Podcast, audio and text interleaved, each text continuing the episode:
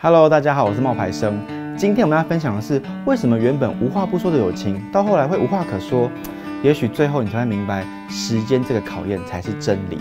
原本无话不说的朋友呢，到最后变得无话可说，那你到底要去争取维持这段感情，还是看淡看开呢？这个问题啊，很难回答。就我自己的经验来说，我曾经有一个很要好的朋友。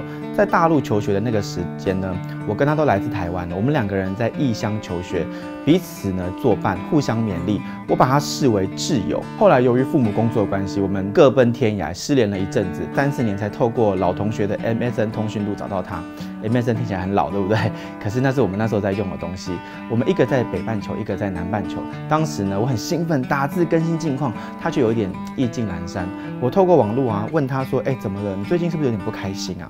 没关系，都可以跟我讲啊，我愿意听。这样，我表达了我的关心。可是荧幕上面呢，就淡淡的浮现了几句话。他说：“没什么，也没什么好说的。我觉得也没必要了吧。毕竟当年会那么好，是因为环境。我们呐是相依为命的两个台湾人。但是要说个性嘛，你跟我也没有真的那么的合。然后他这样子跟我讲了之后，这短短的几句话伤透了我的心，似乎是我热脸贴人家的冷屁股。”好像呢，是我把人家看得太重，却不被当一回事。曾经无话不谈的好朋友，现在呢却无话可说，我的心其实很难受。草草的结束对话之后呢，就再也没有跟他说话了。那一阵子呢，我看着 MSN 啊浮现他上线的通知，我的心都会抽动一下，却又找不到理由可以跟他谈话。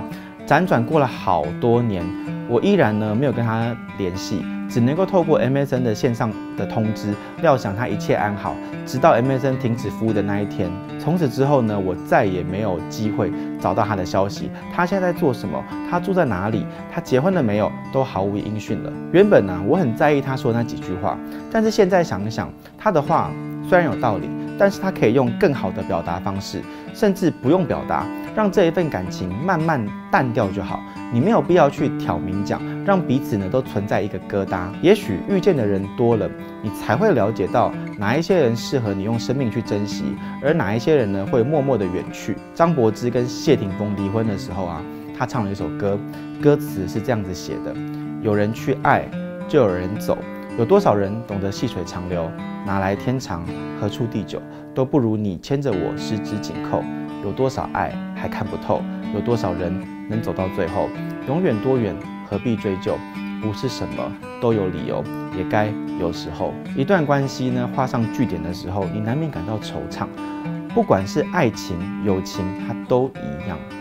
随着时间的流逝，现在的我已经不会为了当年那几句话感到不开心了，因为那一些一起度过的时光是真实存在的，曾经陪伴也丝毫不假，这样子其实就足够了。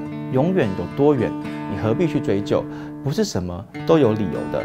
这一句话呢，唯有真正体会过的人，你才能够真正明白，所有的豁达都是用惆怅、还有泪水和时间换来的。